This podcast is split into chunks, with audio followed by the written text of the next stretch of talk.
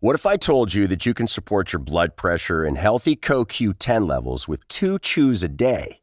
The new SuperBeets Heart Chews Advanced is now supercharged with CoQ10. That's like getting CoQ10 for free. Our powerful blend of beetroot, grapeseed extract, and CoQ10 supports your cardiovascular health. Visit radiobeets.com and find out how you can get a free 30 day supply on bundles and save 15% with the promo code DEAL. Support for this podcast and the following message come from Corient. Corient provides wealth management services centered around you. They focus on exceeding your expectations and simplifying your life. Corient has been helping high achievers just like you enjoy their lives more fully, preserve their wealth, and provide for the people, causes, and communities they care about. As one of the largest integrated fee only registered investment advisors in the U.S., Corient has deeply experienced teams in 23 strategic locations. Corient has extensive knowledge spanning the full spectrum of planning, investing, lending, and money management disciplines. Leverage Corient's exclusive network of experts to craft custom solutions designed to help you reach your financial goals, no matter how complex they may be. Real wealth requires real solutions. For more information, connect with a wealth advisor today at corient.com. That's C O R I E N T.com. Corient.com.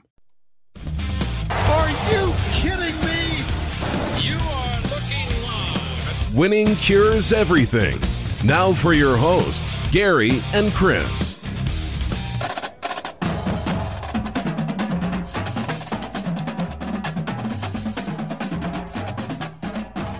Welcome in, Winning Cures Everything. This is the Friday, July 30th edition of the show. I'm Gary. Chris. And who uh, we have got conferences going to war with TV networks and all kind of fun stuff to talk about today. We got kids opting out of high school, possibly to uh, to go ahead and start their college career. Uh, Aaron Rodgers went scorched earth. I mean, this is this has been a crazy, crazy time of the year.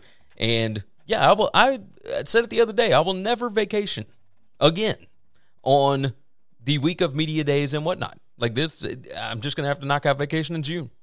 That's just how it's gonna have to be going forward. Uh, Chris, how's your day going? Uh, day's fine, man. Day's fine. No issues, no problems. Ready to roll, man. Wonderful. I like the new video setup. Everything looks wonderful. So Thanks. I'm still tweaking some things, and uh, so we're, we'll, we'll see what the final product looks like. But that's today's the, that's the winning cures everything way. Like that's that's what we do for people that have you know listened and watched and whatnot for years and years. We always get new gadgets. We always get new gear, and we're constantly trying new things to make sure that it sounds and looks good. So, uh, with that said, let's go ahead and roll through the rundown. WinningCuresEverything.com is the website. Everywhere you need to follow or subscribe is right over there. Do us a favor, go check it out. All the shows, all the previews, everything else is going to be right there. We do a college football show for Sportsbook Review, and our last two previews are up or will be up. I think the last one is going up later on Friday. So uh, go ahead and check those out. SBRpicks.com slash NCAAF. And uh, yeah, we are ready to rock and roll. Um, let's see. I want to start us off with the cease and desist letter from the Big 12 to ESPN. Bob Bowlesby comes out and basically says that ESPN has been colluding, and it took forever. He talked to basically every college football media guy that he could find, anybody that would pick up. He called and was talking to him, and it started with yeah, we know ESPN is talking to some other conferences about possibly trying to rip away some of our teams, but he wouldn't say who the conference is. And then as the night goes along, last night about 11:30 or so, Dennis Dodd gets a gets a message from him and I think they said it was an unnamed source, but the rest of the story was him, so it was you know, kind of easy to figure out who it was that he was uh, that he was talking to. And Bowlesby said that the American Athletic Conference has been trying to not take three, not take five. They were trying to take the entire other eight teams. They were going to make a 19 team league, and that ESPN had something to do with that. Just a disaster. Uh, Bowlesby coming out and saying, like, sending a cease and desist letter to ESPN, who is one of their media rights partners, is a level of balls I have never seen from a conference commissioner in my life. Like, this was something else entirely. Let me go ahead and get you to jump in here before I ramble on the entire rest of the time. Uh, what what were your thoughts when you saw this? So I I want to start with a question. Do you think he's right? Yes, I think he's right.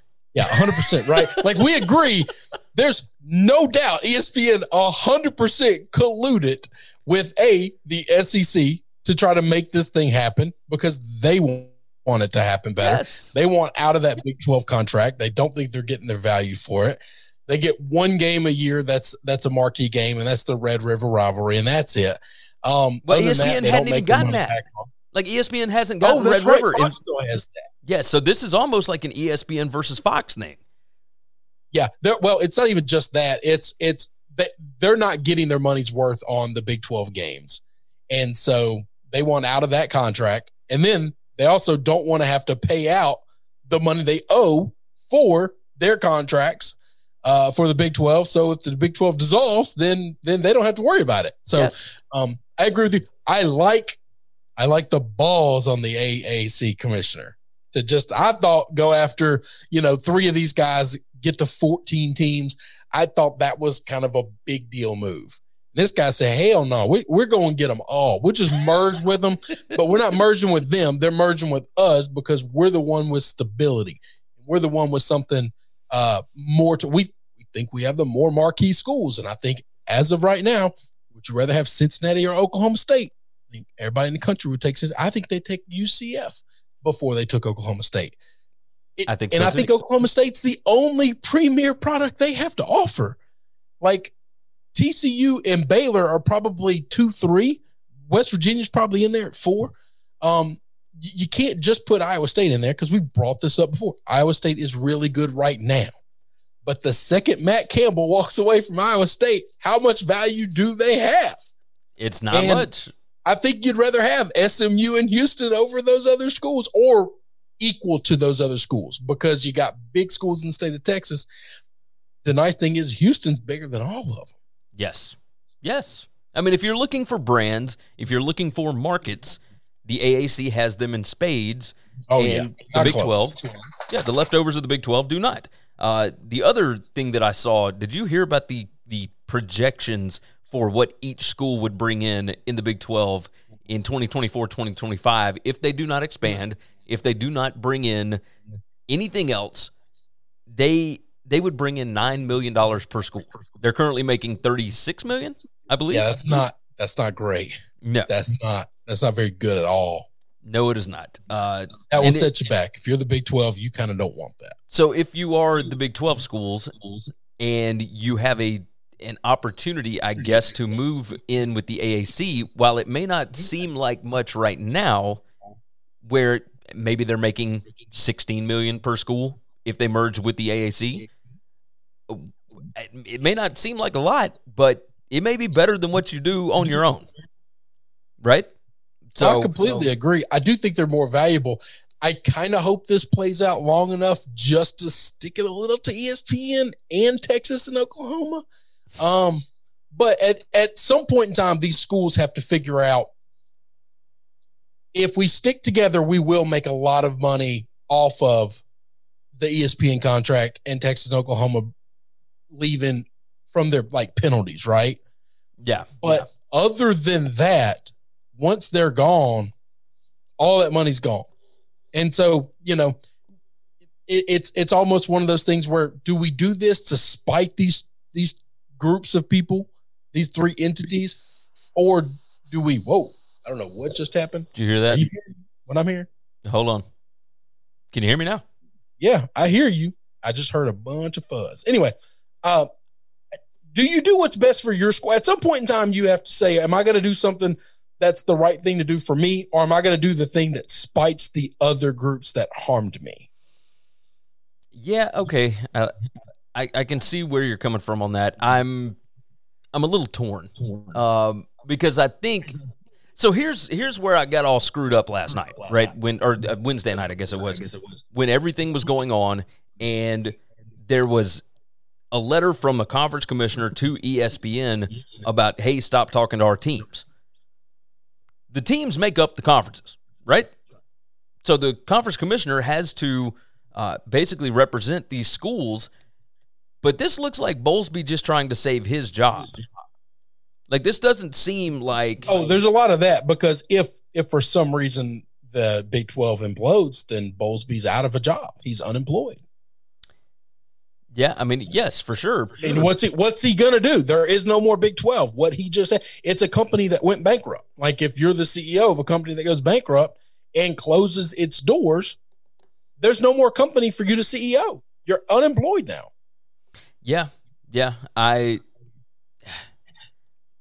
I yes, you're correct. You are correct. I, I just I don't know exactly how to to fix that issue.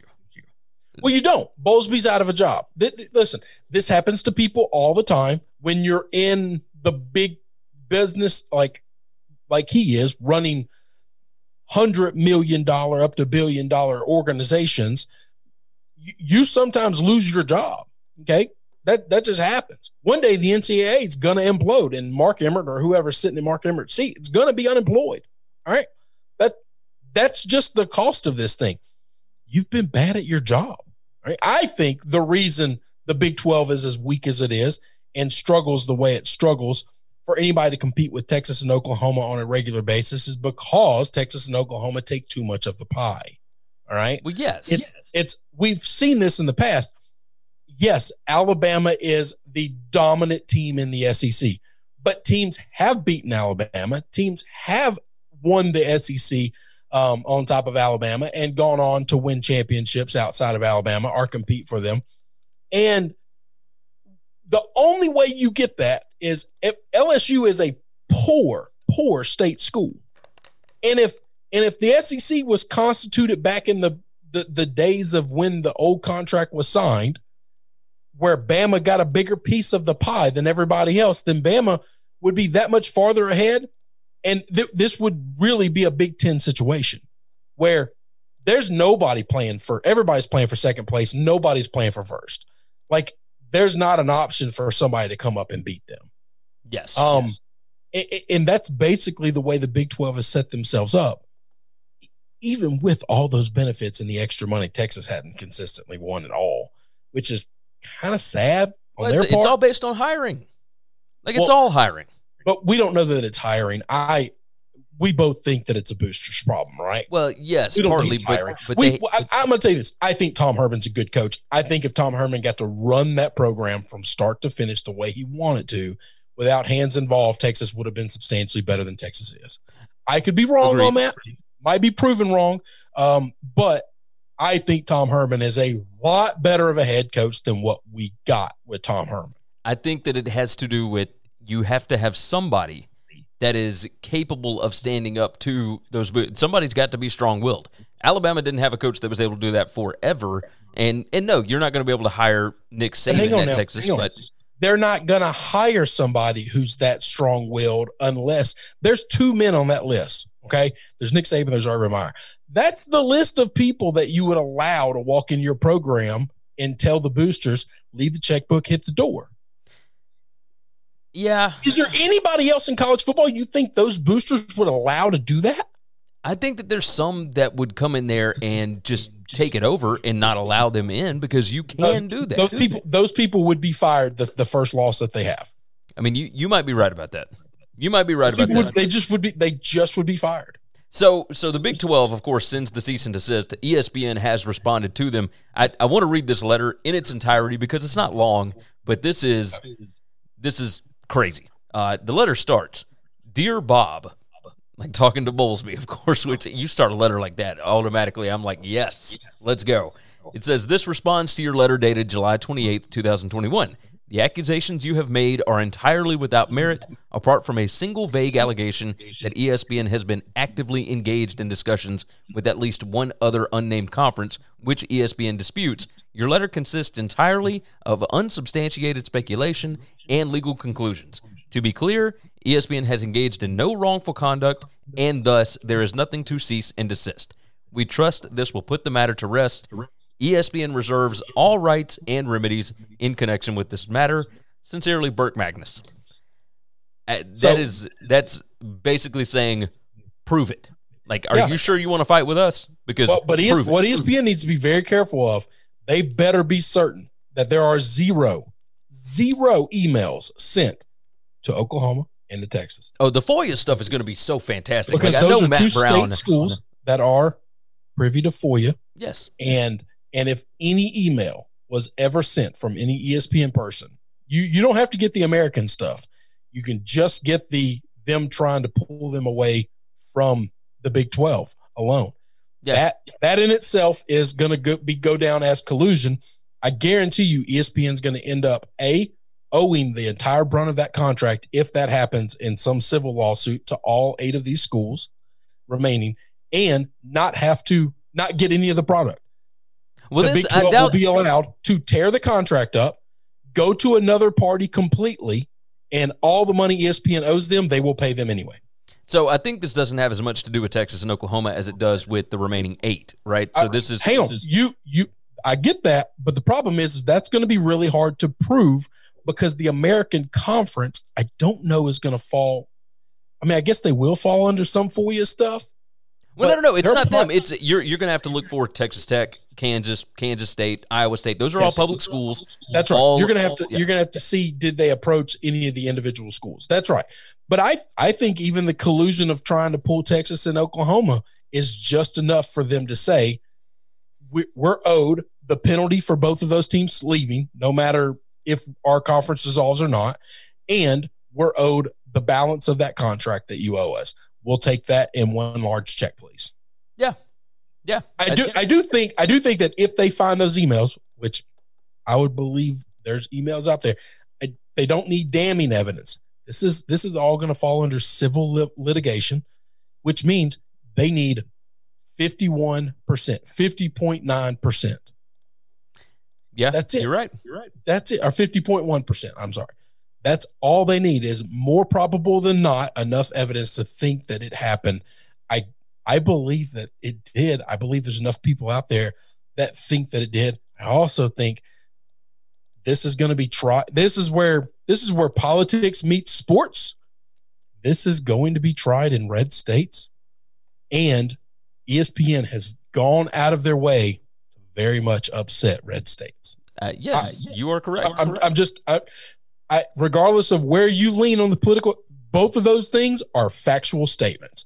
There's not a single blue state where this will be tried in, and that there's not a there's not a single red state that would say overwhelmingly they are excited about ESPN and what has happened at ESPN over the last five to six years, maybe eight years. yeah, no, you're you're correct about that. 100. percent Let's uh let's I think. ESPN's going to lose this battle almost no matter, even if they don't have evidence. It's just a we're going to state this is what we think happened, and a jury of their somebody's going to put together and say we believe these people over these people. Yeah, I mean it could absolutely happen, but we shall see. We shall see exactly what will go on with that because we're bound to get more information over the next however many days. So let's move off of that. Let's talk about another college football topic. The conferences, it looks like they are pumping the brakes on the 12 team playoff. playoff. And and it has a lot to do with the Pac-12, who George Kliavkoff at Pac-12 Media Days came out and said, "We don't think expansion is required to continue to compete and thrive." That said, the fallout from Texas and Oklahoma gives us an opportunity to once again consider expansion. Uh, he said, "We have already had significant inbound interest from many schools. We will work with our uh, presidents and chancellors to evaluate those opportunities." And of course, that's got to be the remaining Big 12 schools, right? Like it, some people have reached out because it's up to the schools to reach out. None of these other conferences can steal from each other due to these grant of rights contracts and all that. So, um, but the the whole thing about pumping the brakes on this 12 team playoff, right? Uh, It seems it we knew that this was happening very very fast, right? The 12 teamer, and we even questioned they got a contract for like five more years. Yeah. Like, what in the world is happening? And I think the majority of that was now that I'm looking at how things are going, this was ESPN pushing the SEC to get this thing done so that they could eh, go ahead and get the contract rights for it beyond however many years. Because ESPN did not want this thing to go to the open market, and yet the Pac-12 for sure wants it to go to the open market. The right. Big tw- or the Big Ten was not ever even involved in the conversations. Remember, the committee was Jack Swarbrick from Notre Dame, Greg Sankey, SEC commissioner, Bob Bowlesby, Big 12 commissioner, and the Mountain West commissioner Craig Thompson. Those guys kind of bull rushed this thing through. I say bull rushed because they they worked for two years on it, right? In in secret, in quiet, whatever. But they did this. And That's what I would say too if I rushed something through. If Yeah. I finished a project over the weekend that I had nine months to work on, yeah, I would say that I worked on it for nine months. Yes, but they Yeah. they got it through very it this weekend though. and Yeah. they. I'm sure. I'm sure that the SEC did not want this Texas Oklahoma stuff to get out as quickly as it did, and they wanted to get the the playoff stuff done because if you've got Texas and Oklahoma along with LSU, Florida, Alabama, like you are, I, I would almost say you're guaranteed four of those twelve spots every year. Sorry. I would agree with I would agree with four. And, and I would agree this- with four. But I think that's where here's the thing though. I think that's it. And if you're the rest of the country, I think you're okay with that. Yeah, I think so. But I, I look at this and and now I think these other conferences are like, hold up, like this isn't exactly what we signed up for. We thought we were going to get, you know, more of everybody, and and you will. But, But hang on. How many did we think the SEC was going to get if we don't bring Texas and Oklahoma in? We all assumed that every year we would get three or four anyway. Well, we were talking about three or four, but now we're talking about the possibility of four or five, right? No, but five's not going to happen.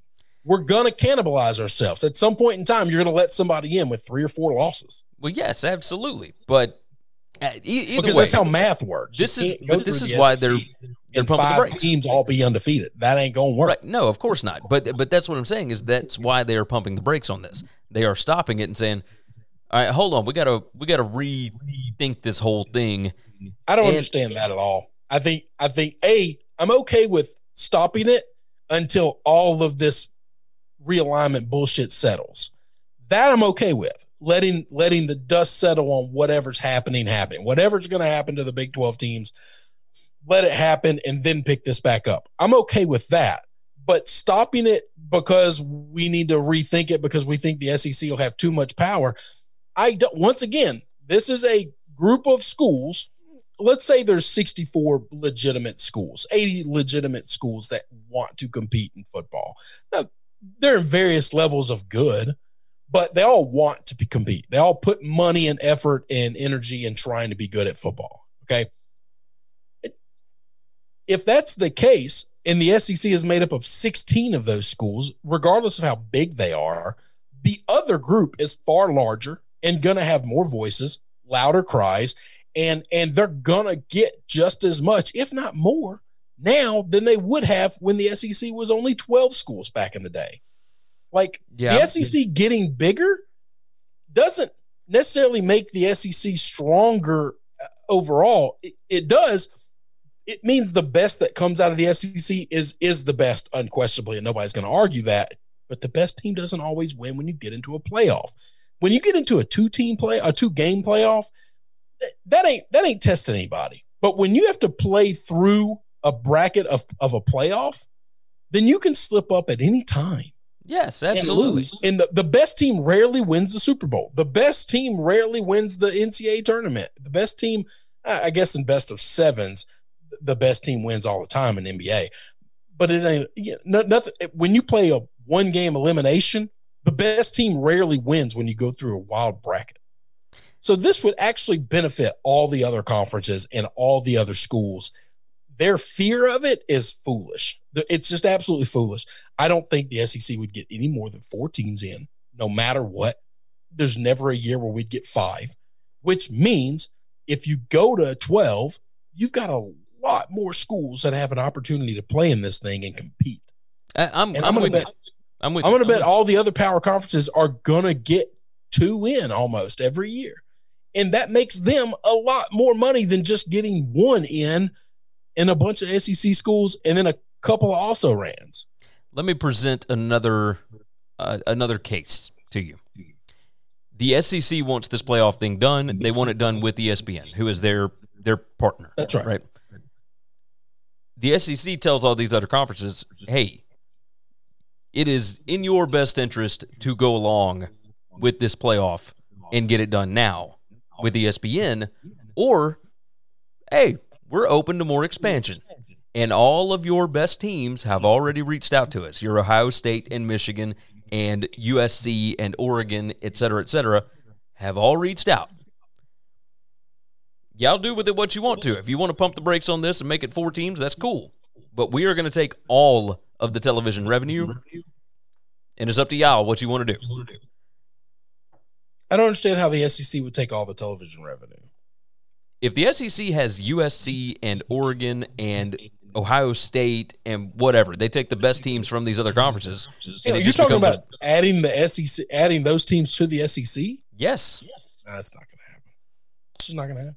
I mean, we didn't think Texas and Oklahoma would happen. No, no, that's not true. We did not think that. Years ago, when conference alignment happened, everyone talked Texas or Oklahoma could come, or or Florida State and Clemson could come. Now, we always thought that if the SEC ever expanded again, it would be big boys coming. All right, they weren't Yeah. taking little little schools. Okay, Agreed. And I'm So- not talking about them taking little schools right now. I'm talking about them taking the best of these other conferences. Those other be- there's zero chance that o- Ohio State would want to come to the SEC. There's zero chance because now Ohio State is the biggest monster not in the SEC and they control the landscape of all the other 80 something schools that that that are left outside of the SEC. Now, don't get me wrong. I agree with you on that. I agree because if it was just about controlling the, the landscape or whatever, Why wouldn't the SEC hang on? I know that the SEC if the SEC already has a partnership with ESPN. Yeah. Okay. We've already got that partnership. We've already got that contract. We already got that money. Wouldn't it be in the SEC's best interest, seeing that every year they're probably going to get four teams in? Wouldn't it be in their best interest to allow the playoff to go to an open bid and the highest bidder win it? Why do they care that ESPN gets it, their quote unquote TV partner? They don't give a shit. If they can make more money because Fox overpays for it or CBS or NBC overpays for the thing, why wouldn't that be in the SEC's best interest? SEC's not ESPN. I, I agree with you. We're just conference partners. And if Fox is willing to overpay or, or up up the bid, or, or NBC is willing to up the bid, CBS, it's in the SEC's best interest to get in a bidding war for the playoff. It's not in anybody's best interest to just give it to ESPN. I tend to agree with you. I tend to No, no, agree. no, but I'm- 10 to, that's how math works. Uh, yes, understandably. But when you are in bed with somebody and you are Oh. working out your Oh. deals, That's not. That's not how. Listen, the only way, the only person that would want that would be Greg Sankey, and that's if ESPN's giving him uh, table money under the table.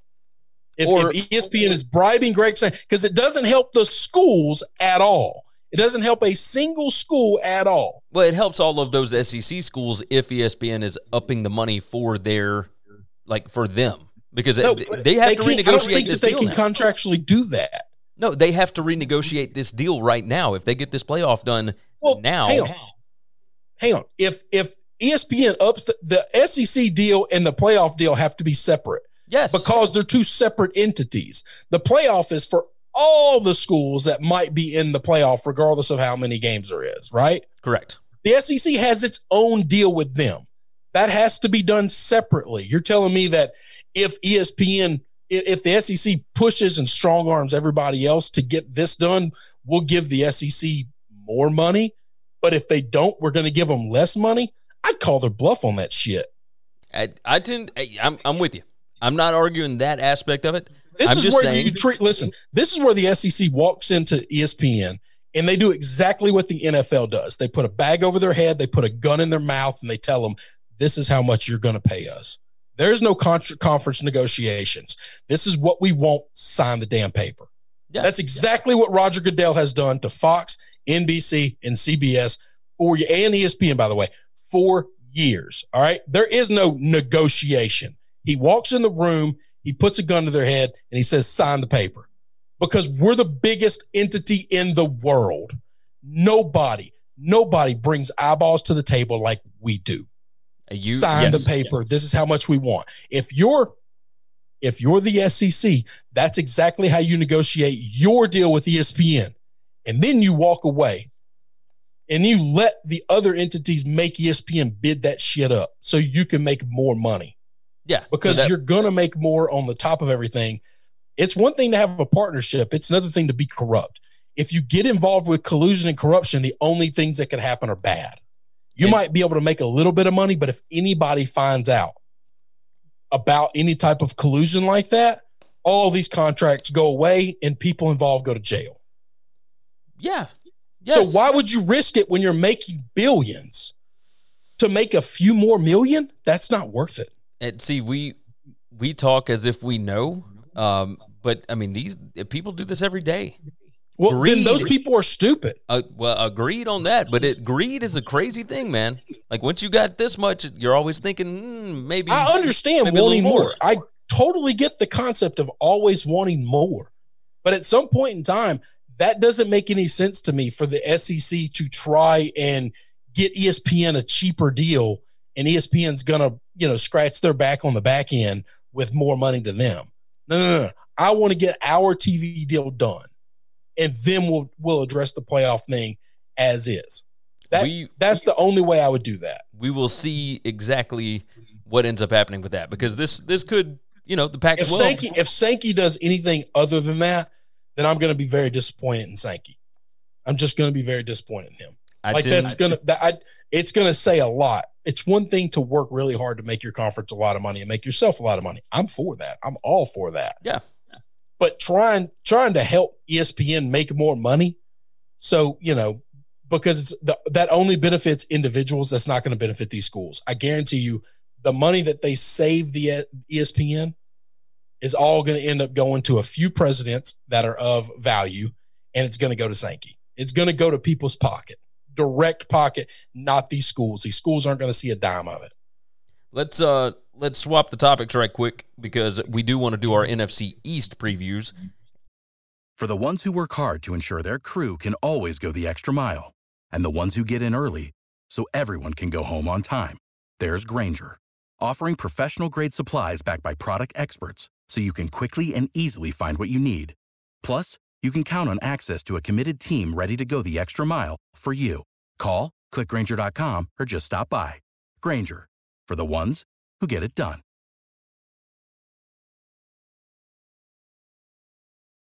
let's uh let's talk right quick about Quinn Ewers, Southlake Carroll High School quarterback. This is supposed to be his senior year.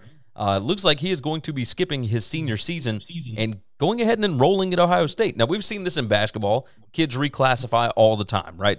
Never that big of a deal. I just never imagined that we would see it in high school football, right? And especially in Texas. So the way that Texas high school laws are set up, you cannot play and take name, image, likeness. Now you can, I believe that you can do it now with football, with college football, but not for high school. And Ewers has a million dollars worth of NIL endorsement deals just waiting on him to sign. So from that aspect, I can understand why you would go ahead and leave early and collect your checks, right? I've never mm-hmm. been against kids making money. The part of it that I don't like is the fact that this is the second high school kid, like highly rated high school kid out of Texas that is skipping the senior season and prepping for college or going directly to college, whatever. There there used to and I understand this is old man mentality. But there was a time when there was a little bit of purity in the game where you knew you had to play four years of high school and then you go to college and then you go to the NFL. Right now, the NIL stuff has completely shifted all of that. Uh, the other interesting thing out of this is Texas was going to try and change these NIL laws to where high school kids could do it.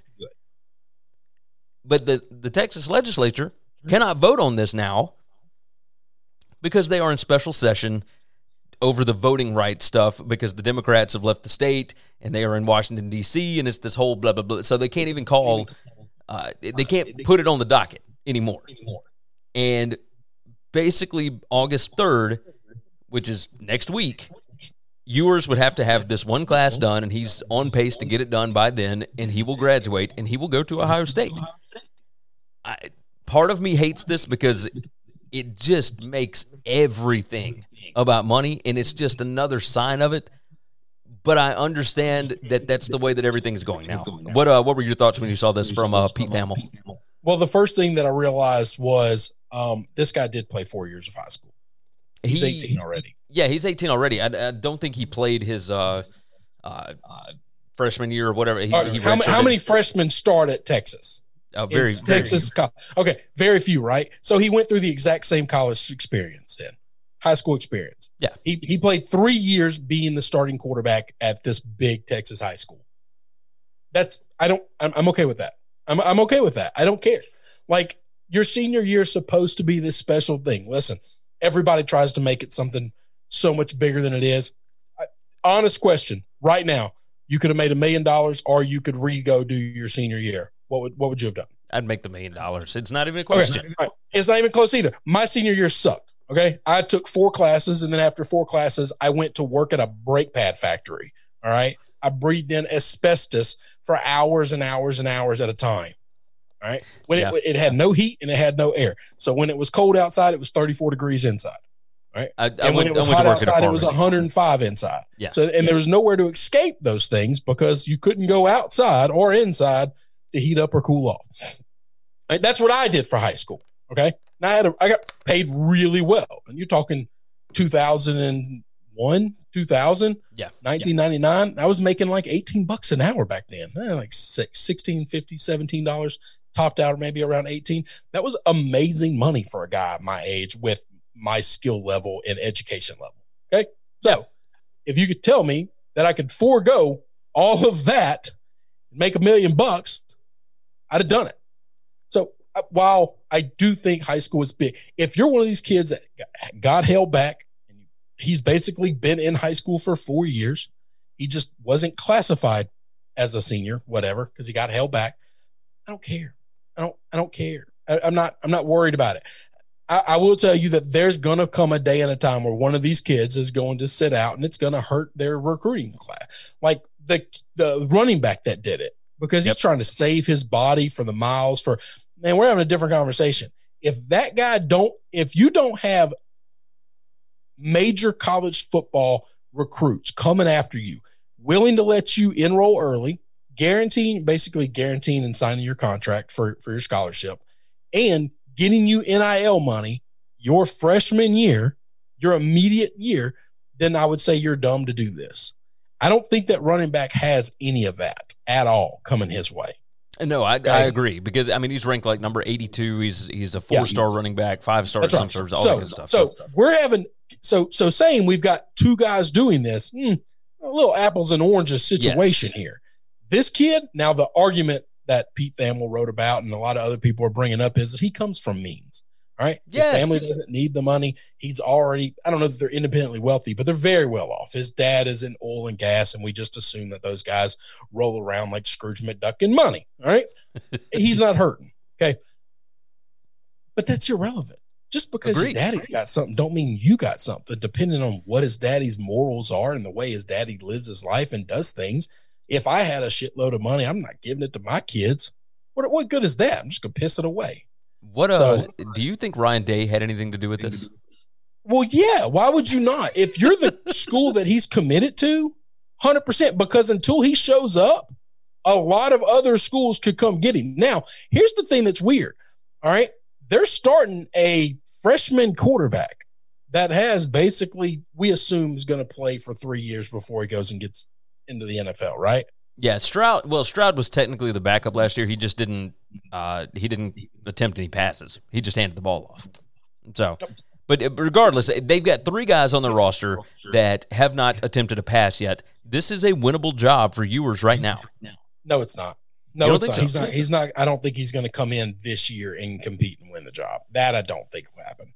I, I, I think they've already got the quarterback that they're going to have. Whoever it is, Ryan Day knows the answer to that. By the way. Yeah. Um and and and and I think I think he's going to go for it. the The issue is if one of these guys turns into be all world, now this kid's got to be looking for the door, right?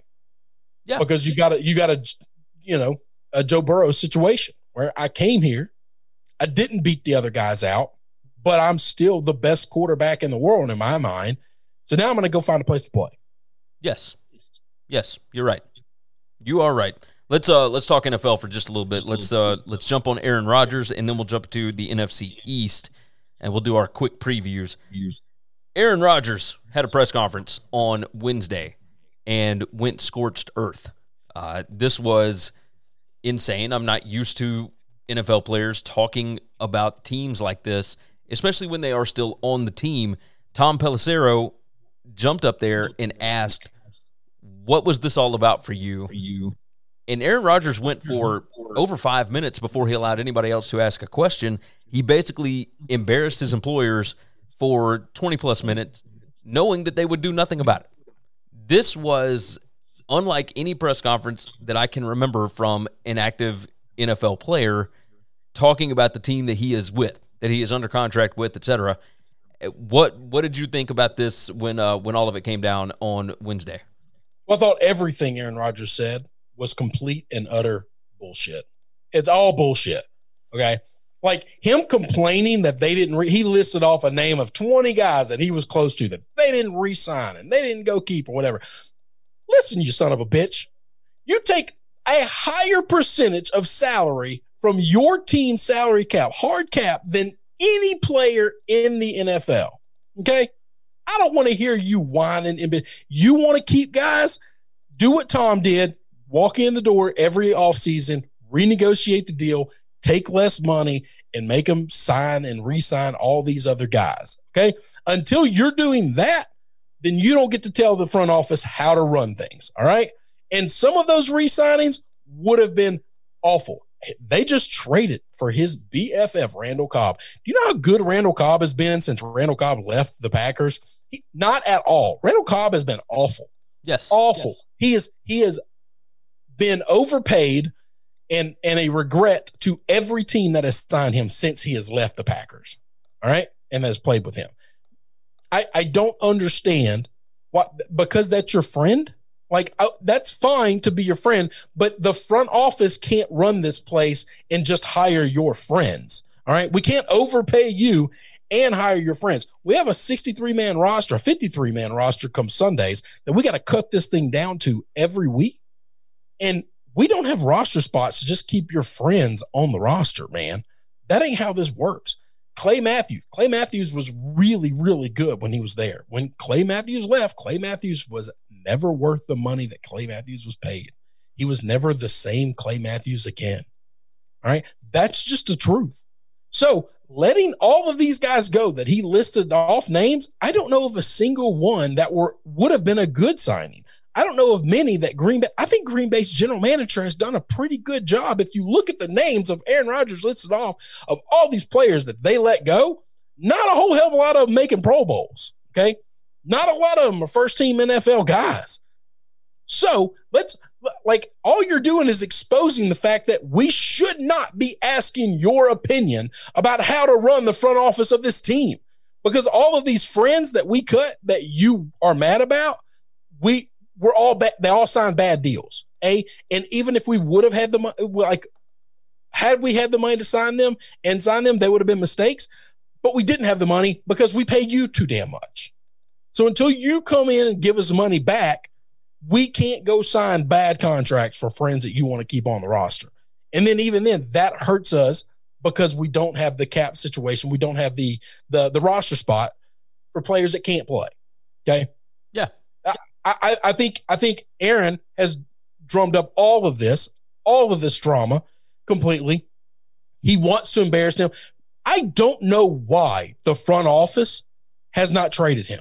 I don't know why three, four, and five months ago before the draft, why didn't they take the three first round picks that they've had offered to them? I it, it boggles my mind why this guy doesn't want. Yes, you're not going to draft or replace Aaron Rodgers with a guy that's as good as Aaron Rodgers. But if you think you're worth your salt as a GM, as a front office, maybe the combination of the three picks will make your team overall better. Okay. Is Tom Brady as good as Patrick Mahomes? No. Today, right now, he's not as good. Did he beat him in the Super Bowl? Yes, he did. Why? Because his team was better. All right. So if you take the three picks and you put a quarterback in there and surround them with better talent in two or three years, you can be a better football team. And you can be a better football team for five years down the road instead of just right now. Yeah. I don't understand why the front office didn't do this. You now have a cancer on your team that is not just talking shit to you openly, openly being insubordinate in the media.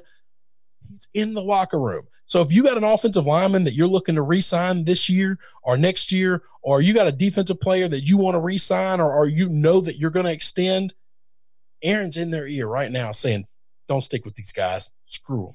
And right now, he's just planting seeds of doubt and negativity. That's what cancer does. It gets in and it just starts to spread. And that's all this guy's doing. Aaron has been about Aaron his entire career. That's it. That's the list. I, I don't know that I could have put that any better myself. That that was uh, that was well put. I I feel like there was a way for them to be able to work this out without it going so public. But I do agree with you very well, much. Rodgers is the only one that has brought all the discourse, all the public problems, all the animosity, all come from one person. What would the front office have done other than trading him a long time ago? What could they have done to make him happy? I think I think they should have traded him for sure. Okay. But on the other side of it, you know, other quarterbacks that are the face of their franchise, they at least are told of decisions that are being made.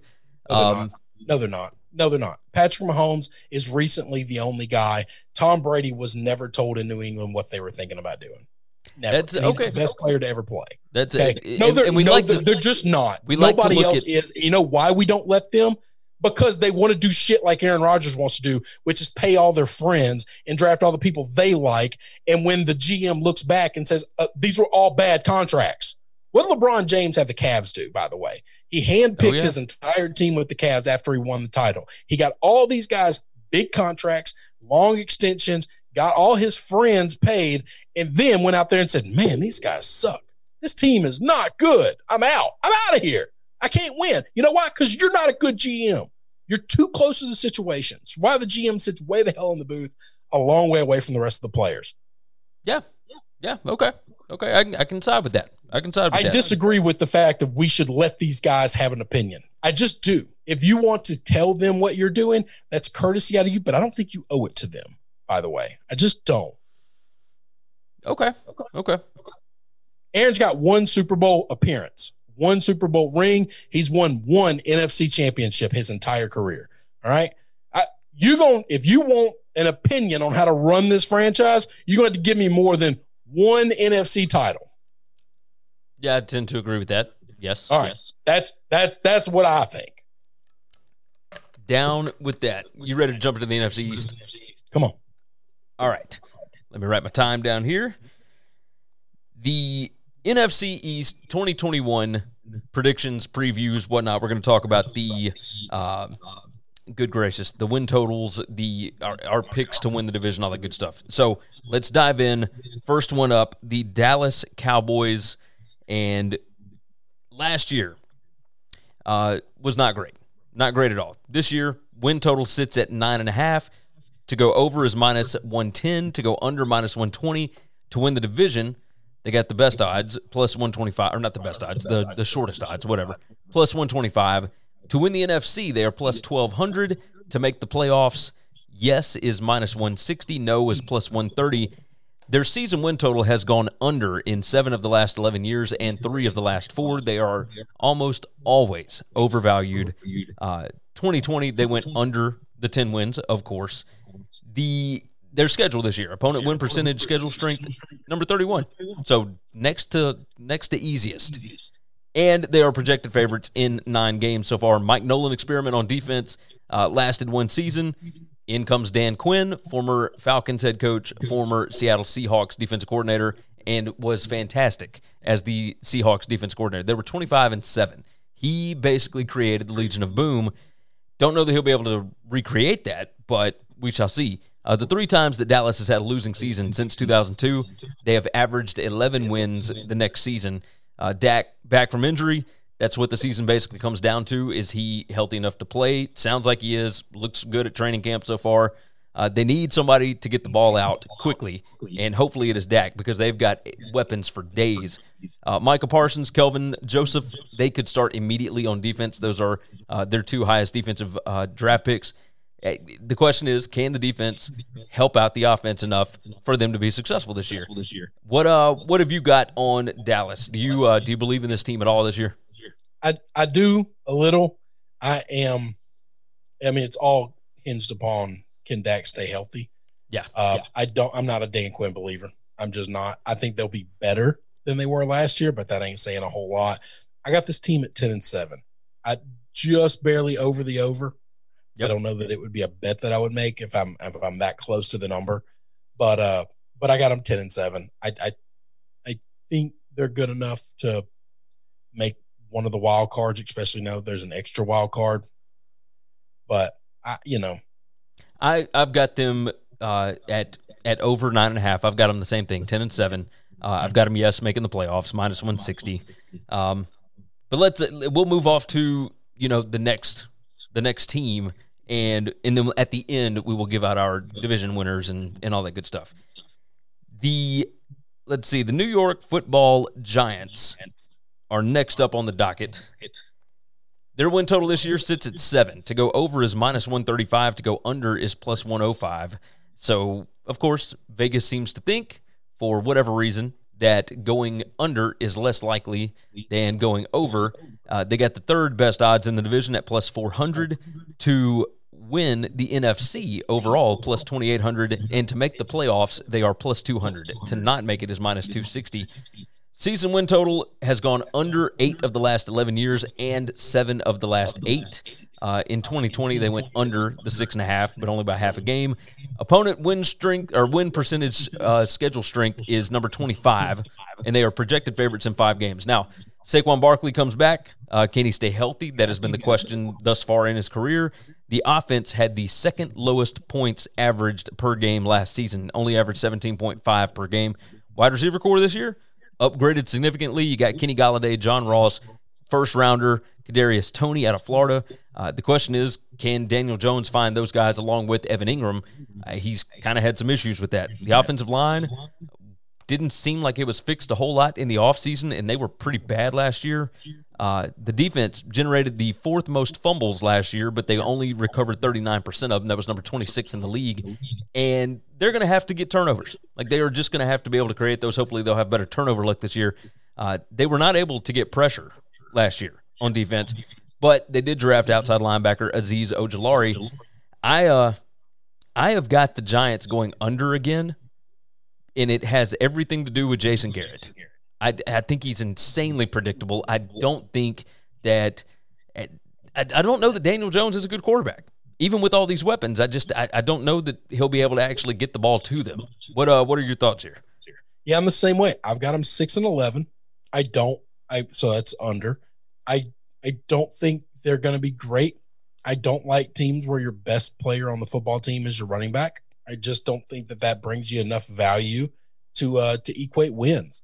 Um, and it's a running back coming off an injury. I mean, yes. For some reason, he's hobbled at any chance, which I don't think he is. We live in a world now where ACLs get repaired so easily. Uh, the, these guys, you know, all I don't know that the last time we had somebody tear one and then not come back. Um, so I'm not too concerned about that. It's just the ability to. What good is that? I think Daniel Jones is a lot better than you give him credit for. But the problem is, is I don't trust them. You're right, Jason Garrett, to be able to scheme up anything um, special, and I, I just I don't think this defense is very good.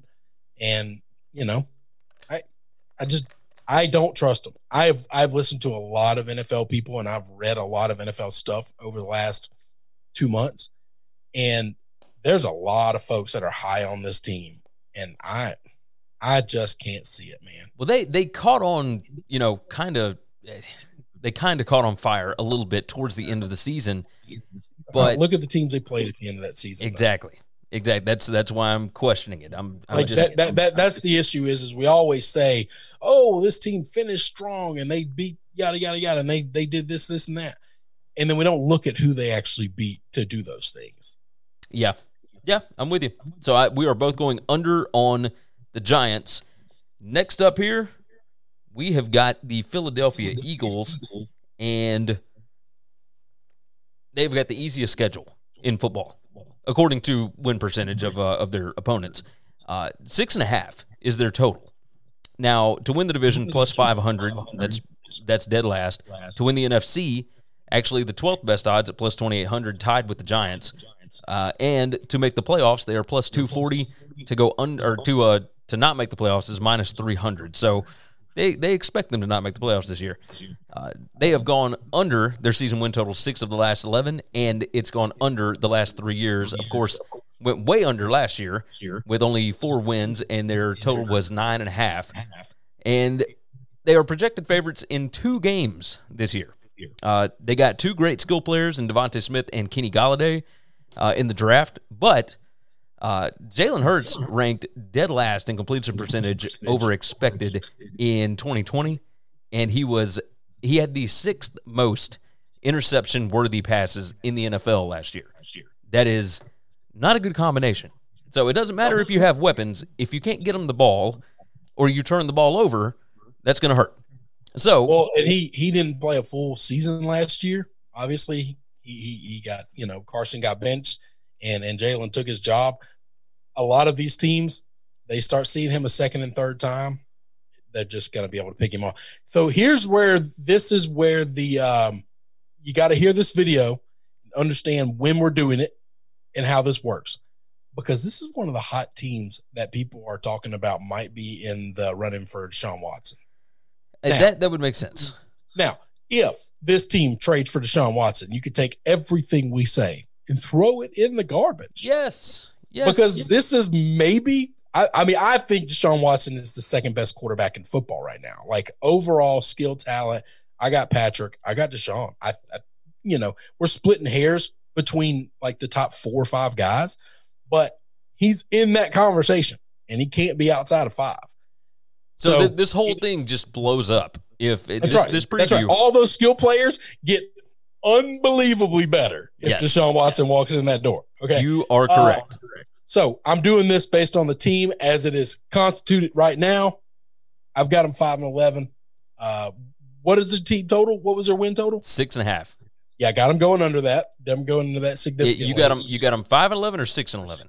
I'm sorry, five and twelve. I Five apologize. 12. I'm so used to the the old ways of doing it. I've got them five wins. So I did That's the math. that's what I was looking at. Um, a projected favorite in only two games. Look, the offensive line was garbage last year. I don't know if that had a whole lot to do with Jalen Hurts. Um, but they they allowed the league worst 65 sacks last year. Big part of that though, they they had guys on the offensive line that missed 56 games combined last year. Oh, they had a lot of injury problems. improve. Let me tell you another thing, man. They've had injury Like- problems for years. I I wasn't a big Doug uh not Doug Marrone. Um oh gosh. Uh, the quarterback the coach that got fired. Won a Super Bowl. Yeah, I, I know I know who you're talking about, but I'm blank too. Hold on. Anyway. go ahead. Uh, wasn't a big fan of his, but at the same time, he's a hell of a lot better than who they got now. Uh, And- yes, so that that's one of my shocks notes. me. This is this Like- is a league where I I bet on, just like in college. In the NFL, it's that times three or four. Bet on quarterbacks, bet on coaches. Okay. That's the list. That's how my brain works. If I think you have a bad coach or a bad quarterback, I can't. I, I think there's a world. This team is going to be in tank mode, and we saw last year they're not afraid to tank at all. Um, I, I think there's a world where they they are trying to tank to get the first round pick by the end of the season, by the halfway point of the season. It was Doug Pederson, by the way. Doug Pederson, that was it. Yeah. Uh, the new coach, Nick Sirianni, uh, he was the OC for the Colts, but he didn't call plays. He's Nope. just he's, he's just kind of you know how I feel. I never want the genius that works on the side of the genius. All right. Yes. Like, Like, I Frank think Reich Frank is a genius. Reich was the architect of that genius season that the Eagles had. Okay. Why Yes. would I trust Doug Pederson when I think it was all Frank Reich? We got enough evidence to see probably Frank because once Frank left, his team went to the shitter. yes, yes, it did. Uh, I've got them going under the six and a half as well. Uh, got them not making the playoffs at minus three hundred. Yeah, that's uh that's the way it goes. So so Not a good far, football team. I think they're going to, and this is a team that likes analytics. I, when football hasn't done a lot of tanking, I absolutely think over the next couple of years we're going to see more tanking. I think this team is going to be in tank mode this I, year. I think so as well. I think so as well. under is almost a dead nuts lock. Let's move on. The Washington football team. I know that you absolutely love these guys. Uh, Ron Rivera and his bunch. Their win total this year eight and a half. Uh, to go over is minus one twenty. To go under is minus one ten. Uh, oh, for the Eagles to go under, by the way, was plus one twenty five. Yeah, I was about to say you're getting great odds at going under too. Yes, yes, indeed. crap! Um, That's two owners we're getting positive odds on. Yes, I mean it's it's insane. So Washington uh, to win the division, they're number two plus two twenty five. To win the NFC, number eight plus two twenty. Sorry, plus 2200. And to make the playoffs, they are plus 130. Uh, no is minus 160. Schedule win total has gone under six of the last 11, but it's over three, two, and one over the last six. They did push one of those years. They went over the five and a half last year. Of course, they won the NFC East. Uh, quick note about that it has been 16 seasons since we've had a repeat champion in the NFC East. That's kind of crazy, right? Yeah. So I don't know what that means for this year, but either way, uh, on offense, they brought in Fitzmagic. They brought in wide receiver Curtis Samuel. They drafted wide receiver Dyami Brown out of North Carolina in the third round. I think he's going to be a stud. Offense last year was number 31 in EPA, and Fitz himself, as out of all the quarterbacks, was number six. Number five in air yards over the last like five years. So This offense is going to look so different. yes, Those Um, players that they have. The so they're they're a projected favorite in only three games. They have got it, it- per the opponent win percentage uh, schedule strength. They have got the number fifteen schedule. It- you look at Warren Sha- uh, Warren Sharp stuff, and they have got like the number eight toughest schedule in the NFL this year. It's gonna be it's gonna be pretty tough. Uh, the defense signed cornerback William Jackson III. They drafted uh, Yamin Davis, Jamin Davis out of Kentucky.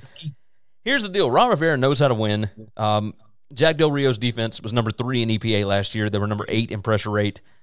I I believe in this team. However, like Fitzpatrick, even with all of his offense and all that good stuff, going up against this schedule, I think it's going to be kind of tough, man. I I have actually got them going under the eight and a half, but only by half a game. I've got them winning eight games, but it, you look at that schedule and it is just hardcore, man. Like that's that's the only reason. So I've got them not making the playoffs at minus one sixty. Give give me. I know you're going over I, because Going there's no over, way you could. bigly over. This is an 11 to 6 football team.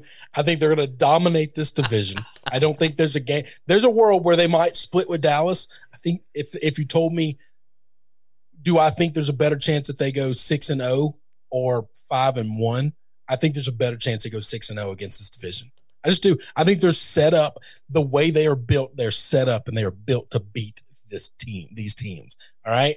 Are they going to struggle with some of these other teams? Yes. But I think this offense is going to look way different, way different than what it looked like last year. They have speed like nobody's business, and they had nobody who could throw the ball down the field. And let me tell you what, when Ryan Fitzpatrick absolutely can air it out and he's going to let these young guys run. They're these are going to be horses that have the reins taken off of them for the first time in the NFL.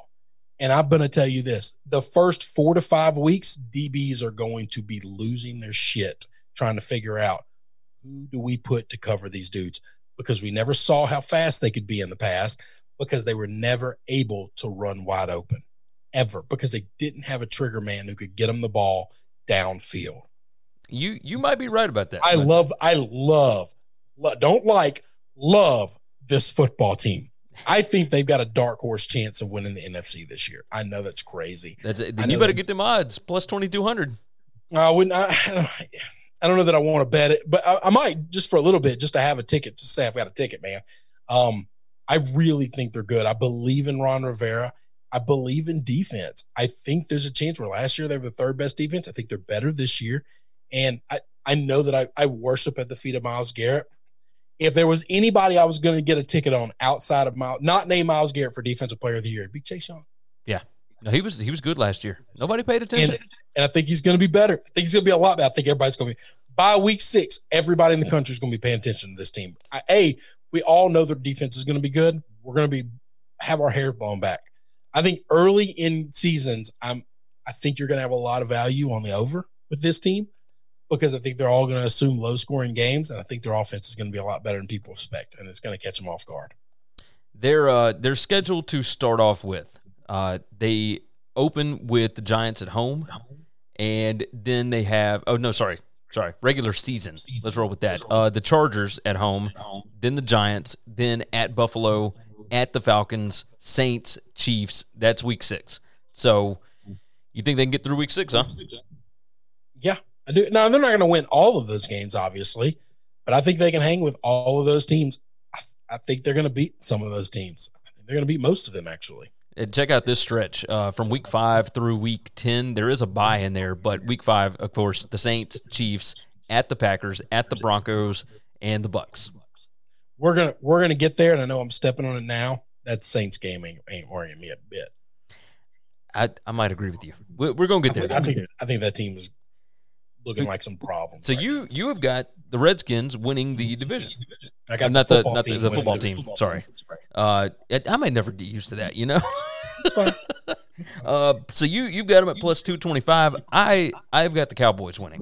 Uh, at plus one twenty five. I don't like it nearly as much, but that is the way that it goes. Love. Love it. I know you do. I know that you do. All right. Uh, with that said, we are going to go ahead and get out of here. We've got the AFC East and your Patriots and whatnot on the Monday show. So we'll be doing that, uh, you know, over the weekend, getting our stuff together for that. And I'm sure there will be much more realignment talk and all that good stuff. So with that said, is there anything else we need to hit? Nope. Wonderful. All right. You guys have been awesome. Go to winningcureseverything.com. Go to sbrpicks.com slash NCAAF. And of course, take care of yourself, take care of each other, and hopefully all of you tickets cash this week. Thanks for checking out Winning Cures Everything. If you want to keep up with us, hit subscribe on YouTube or your favorite podcast app. Visit the website at winningcureseverything.com, or you can like us on Facebook or follow us at Winning Cures, at Gary WCE, or at Chris B. Giannini on Twitter. Share out the show, leave a nice review, and make sure to comment and tweet at us. When you need mealtime inspiration, it's worth shopping Kroger, where you'll find over 30,000 mouthwatering choices that excite your inner foodie. And no matter what tasty choice you make, you'll enjoy our everyday low prices, plus extra ways to save, like digital coupons worth over $600 each week. You can also save up to $1 off per gallon at the pump with fuel points. More savings and more inspiring flavors make shopping Kroger worth it every time. Kroger, fresh for everyone. Fuel restrictions apply. Save big on brunch for mom, all in the Kroger app. Get 16 ounce packs of flavorful Angus 90% lean ground sirloin for $4.99 each with a digital coupon. Then buy two get two free on 12 packs of delicious Coca Cola, Pepsi, or 7UP, all with your card. Shop these deals at your local Kroger, less than five miles away. Or tap the screen now to download the Kroger app to save big today. Kroger, fresh for everyone. Prices and product availability subject to change. Restrictions apply. See site for details.